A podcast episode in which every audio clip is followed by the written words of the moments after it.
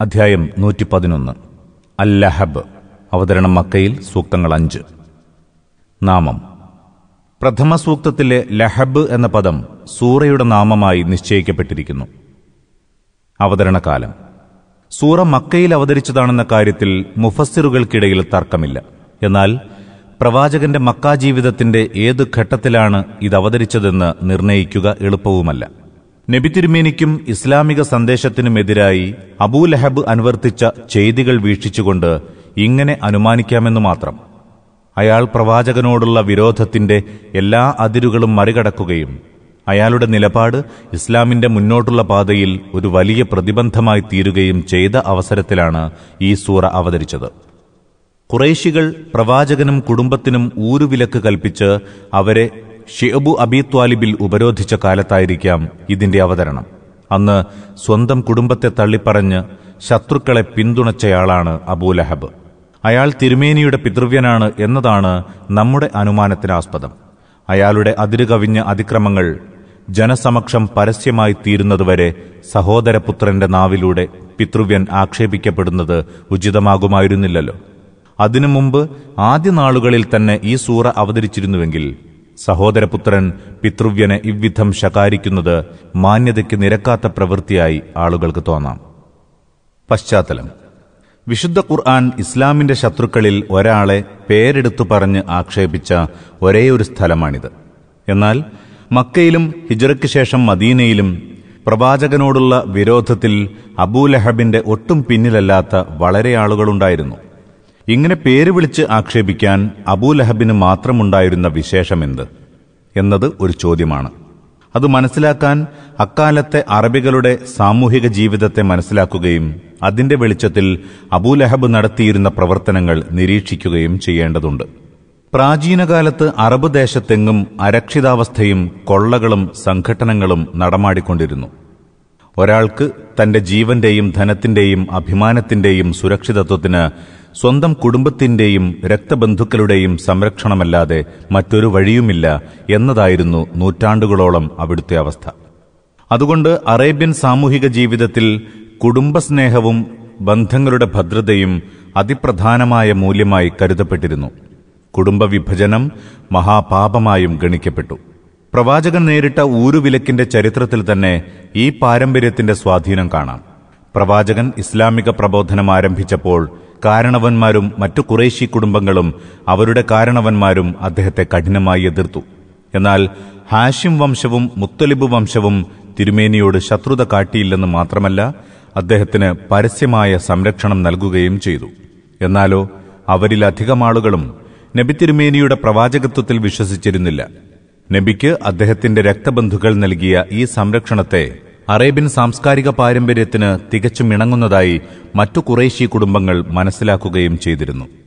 അതുകൊണ്ടാണ് ബനു ഹാഷിമിനെയും ബനു മുത്തലിബിനെയും അവർ ഒരു പുത്തൻ മതക്കാരന് സംരക്ഷണം നൽകിക്കൊണ്ട് സ്വന്തം പിതാക്കളുടെ മതത്തിൽ നിന്ന് വ്യതിചലിച്ചു പോയി എന്ന് ആക്ഷേപിക്കാതിരുന്നത്. ജാഹിലിയ കാലത്ത് പോലും അറബികൾ ഈ ധാർമ്മിക മൂല്യം നിർബന്ധമായും ആദരിക്കപ്പെടേണ്ടതാണെന്ന് വിശ്വസിച്ചിരുന്നു.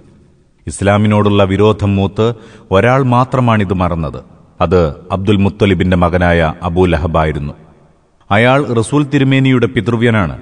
പ്രവാചകന്റെ പിതാവിന്റെയും അയാളുടെയും പിതാവ് ഒരാളാണ്. പിതൃവ്യന് പിതാവിന്റെ സ്ഥാനമുണ്ടെന്നായിരുന്നു അറബികളുടെ സങ്കല്പം. പ്രത്യേകിച്ച് സഹോദരപുത്രന്റെ പിതാവ് മരിച്ചുപോയാൽ പിന്നെ പിതൃവ്യൻ അവനെ സ്വന്തം പുത്രനെ പോലെ പോറ്റിക്കൊള്ളുമെന്നാണ് അറബി സാമൂഹിക സമ്പ്രദായ പ്രകാരം പ്രതീക്ഷിക്കപ്പെടുക. പക്ഷേ ഇസ്ലാമിനോടുള്ള വിരോധവും കുഫ്രീനോടുള്ള പ്രേമവും മൂലം ഈ അറേബ്യൻ പാരമ്പര്യങ്ങളെയെല്ലാം അയാൾ അവഗണിച്ചു കളഞ്ഞു. ഇമാം അഹമ്മദ് ബുഖാരി മുസ്ലിം തിർമിതി ഇബ്നു ജരീർ തുടങ്ങിയ മുഹദ്ദിസുകൾ വിവിധ നിവേദന പരമ്പരകളിലൂടെ ഇബ്നു അബ്ബാസിൽ നിന്നുദ്ധരിക്കുന്നു. പൊതുപ്രബോധനം ആരംഭിക്കാൻ കൽപ്പിക്കപ്പെടുകയും ആദ്യമായി സ്വന്തം മുറ്റവരെയും ഉടയവരെയും ദൈവിക ശിക്ഷയെക്കുറിച്ച് താക്കീത് ചെയ്യാൻ നിർദ്ദേശിക്കപ്പെടുകയും ചെയ്തപ്പോൾ തിരുമേനി ഒരു പ്രഭാതത്തിൽ സ്വഫാമലയുടെ മുകളിൽ കയറി ഉച്ചത്തിൽ വിളിച്ചു പറഞ്ഞു ഹാ ആപത്തിന്റെ പ്രഭാതം.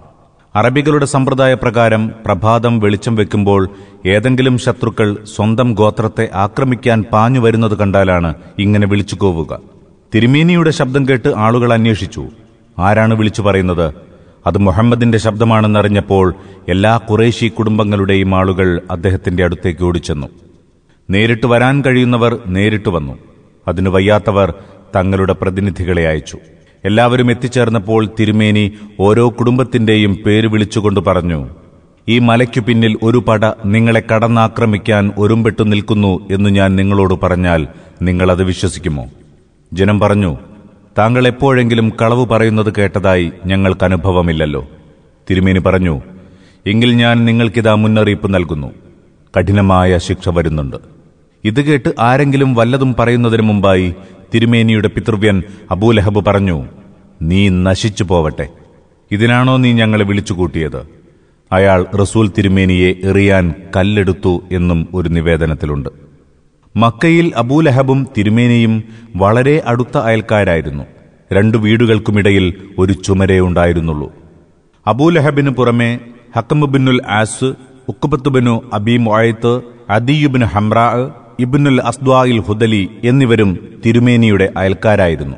ഈ ആളുകൾ തിരുമേനിക്ക് വീട്ടിൽ ഒരു സ്വൈര്യവും കൊടുത്തിരുന്നില്ല.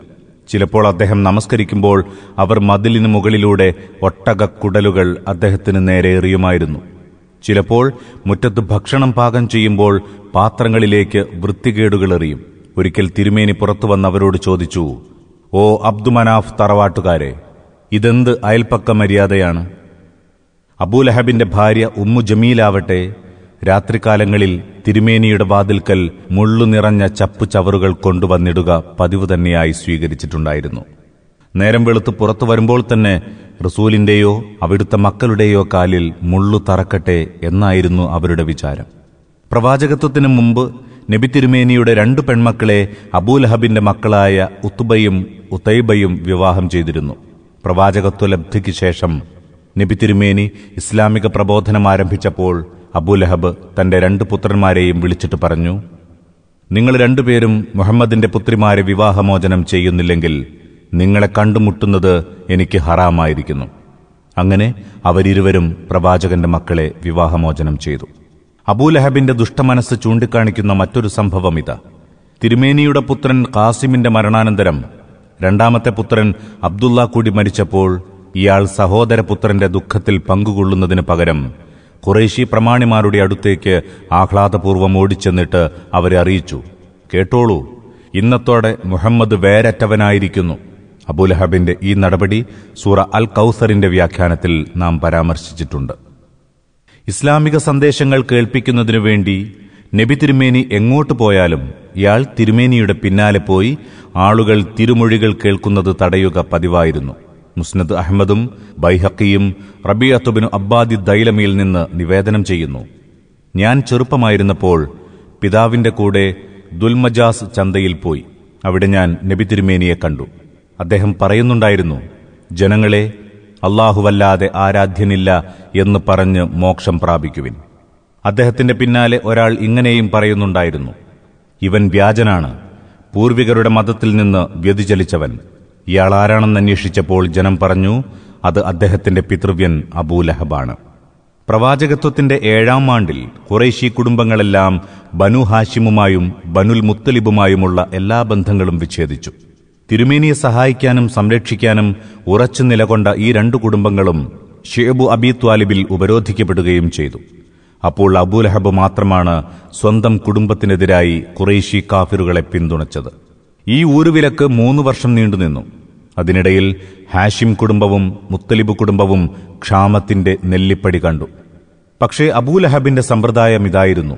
മക്കയിൽ ഏതെങ്കിലും കച്ചവട സംഘമെത്തുമ്പോൾ ഉപരോധിത നിരയിൽ നിന്നും ആരെങ്കിലും ഭക്ഷണ സാധനം വാങ്ങുന്നതിനു വേണ്ടി അവരെ സമീപിച്ചാൽ അവർക്കത് വാങ്ങാൻ കഴിയാത്തത്ര ഭീമമായ വില വാങ്ങണമെന്ന് അയാൾ കച്ചവടക്കാരോട് വിളിച്ചു പറയും. അവരുടെ കച്ചവടം മുടങ്ങുന്നതുകൊണ്ടുള്ള നഷ്ടം താൻ നികത്തിത്തരുമെന്ന് വാക്കുകൊടുക്കുകയും ചെയ്തു. അങ്ങനെ കച്ചവടക്കാർ ആവശ്യക്കാരോട് താങ്ങാനാവാത്ത വില ചോദിക്കുന്നു. അവർ ഭക്ഷണം വാങ്ങാനാവാതെ വിശന്നു പൊരിയുന്ന കുടുംബാംഗങ്ങളുടെ അടുത്തേക്ക് വെറും കൈയോടെ മടങ്ങുന്നു. അനന്തരം അബൂലഹബ് ഈ സാധനങ്ങളൊക്കെ മാർക്കറ്റ് വിലയ്ക്ക് വാങ്ങുന്നു. ഇബിനു സയദ് ഇബിനു ഹിഷാം അയാളുടെ ഇത്തരം ചെയ്തികൾ മൂലമാണ് ഈ സൂറയിൽ അയാൾ പേര് വിളിച്ച് ആക്ഷേപിക്കപ്പെട്ടത്.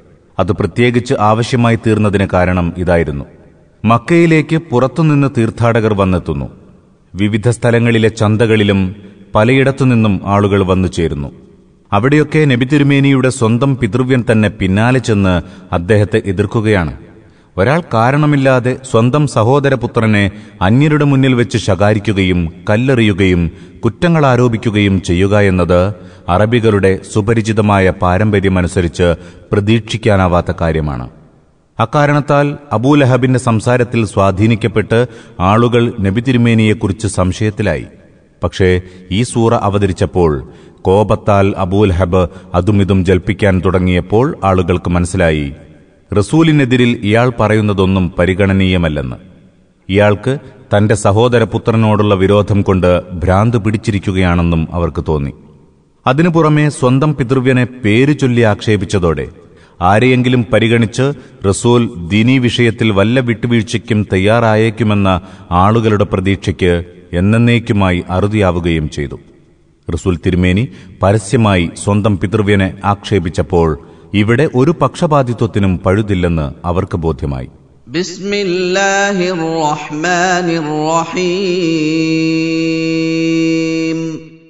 പരമദയാലുവും കരുണാവാരിധിയുമായ അള്ളാഹുവിന്റെ നാമത്തിൽ.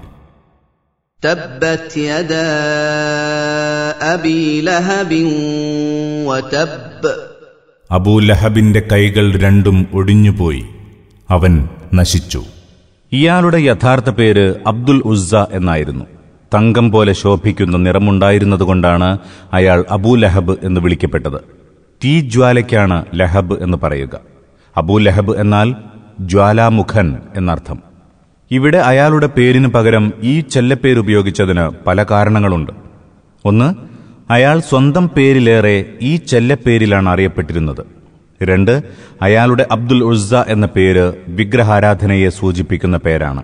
ഖുർആാനിൽ അയാൾ ആ നാമത്തിൽ സ്മരിക്കപ്പെടുന്നത് ഭൂഷണമല്ല. മൂന്ന് ഈ സൂറയിൽ പ്രസ്താവിക്കപ്പെടുന്ന അയാളുടെ പര്യവസാനവുമായി ഈ പേരിന് കൂടുതൽ ചേർച്ചയുണ്ട്. തബ്ബത്ത് യദ അബീ ലഹബിൻ എന്ന വാക്യത്തിന് അബൂലഹബിന്റെ കൈകൾ മുറിഞ്ഞു പോവട്ടെ എന്നാണ് മുഫസ്സിറുകൾ അർത്ഥം നൽകിയിട്ടുള്ളത്. തബ്ബ എന്ന പദത്തിന് അവൻ നശിച്ചു പോകട്ടെ അല്ലെങ്കിൽ അവൻ നശിച്ചു പോയി എന്നാണ് അവർ അർത്ഥം കൽപ്പിക്കുന്നത്. പക്ഷെ വാസ്തവത്തിൽ ഇത് അയാൾക്ക് നൽകിയ ഒരു ശാപമല്ല. മറിച്ച് ഭാവിയിൽ അയാൾ അനുഭവിക്കാൻ പോകുന്ന കാര്യങ്ങളെക്കുറിച്ച് ഭൂതകാല വചനത്തിൽ നടത്തിയ പ്രവചനമാണ്. സംഭവിച്ചു കഴിഞ്ഞതുപോലെ ഉറപ്പാണത് എന്ന് സൂചിപ്പിക്കാനാണ് ഭൂതകാല വചനം ഉപയോഗിച്ചത്. പിൽക്കാലത്ത് യഥാർത്ഥത്തിൽ സംഭവിച്ചതും ഏതാനും വർഷം മുമ്പ് ഈ സൂറയിലൂടെ പ്രവചിക്കപ്പെട്ടതു തന്നെയായിരുന്നു. കൈയൊടിയുക എന്നതിന്റെ താൽപ്പര്യം ശാരീരികമായ കൈ മുറിഞ്ഞു പോകലല്ലെന്ന് വ്യക്തമാണ്. ഒരാൾ എന്തു നേടുന്നതിലാണോ തന്റെ ശക്തി അത്രയും മൂന്നിയിരുന്നത് ആ ലക്ഷ്യം നേടുന്നതിൽ തീർത്തും പരാജയപ്പെടുക എന്നാണ് അതിന്റെ താൽപ്പര്യം പ്രവാചക സന്ദേശത്തെ തോൽപ്പിക്കാനായിരുന്നു അബൂലഹബ് തന്റെ കഴിവുകളെല്ലാം വിനിയോഗിച്ചത്. ഈ സൂറ അവതരിച്ച് ഏഴെട്ട് വർഷമേ കഴിഞ്ഞിട്ടുണ്ടായിരുന്നുള്ളൂ. ഇസ്ലാമിനോടുള്ള വിരോധത്തിൽ അബൂലഹബിന്റെ സഖാക്കളായിരുന്ന കുറേശി പ്രമാണിമാരിൽ അധിക പേരും ബദർ യുദ്ധത്തിൽ തോറ്റു തകർന്നുപോയി. ഈ പരാജയ വാർത്ത മക്കയിലെത്തിയപ്പോൾ അയാൾ അതിരൂക്ഷമായ ദുഃഖത്തിലും മോഹഭംഗത്തിലും പതിച്ചു.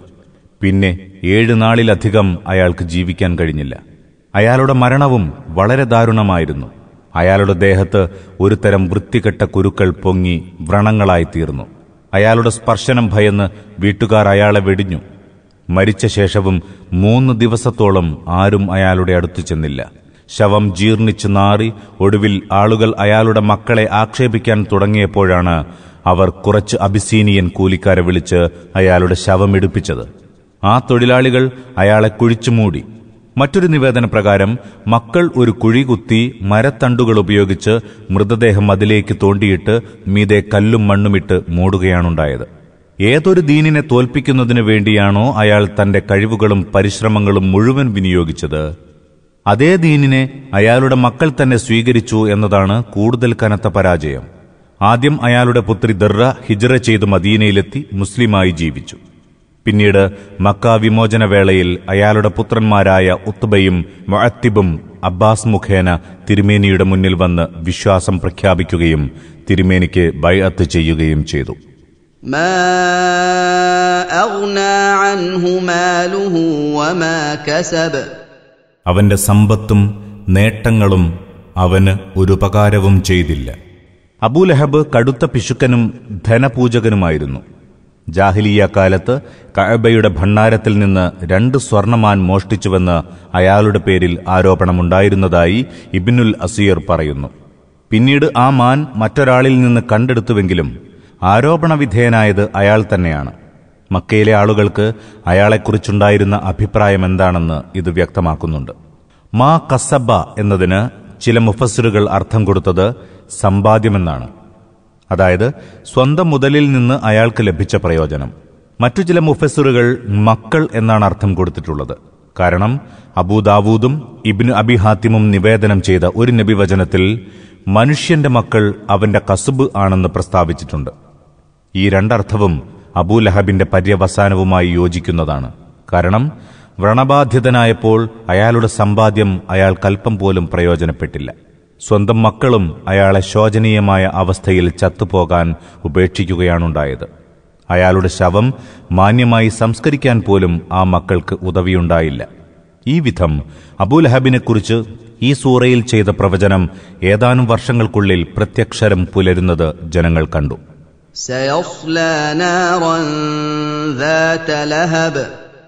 തീർച്ചയായും ജ്വാലകൾ ഉയരുന്ന നരകത്തിൽ അവൻ എരിയുന്നതാകുന്നു.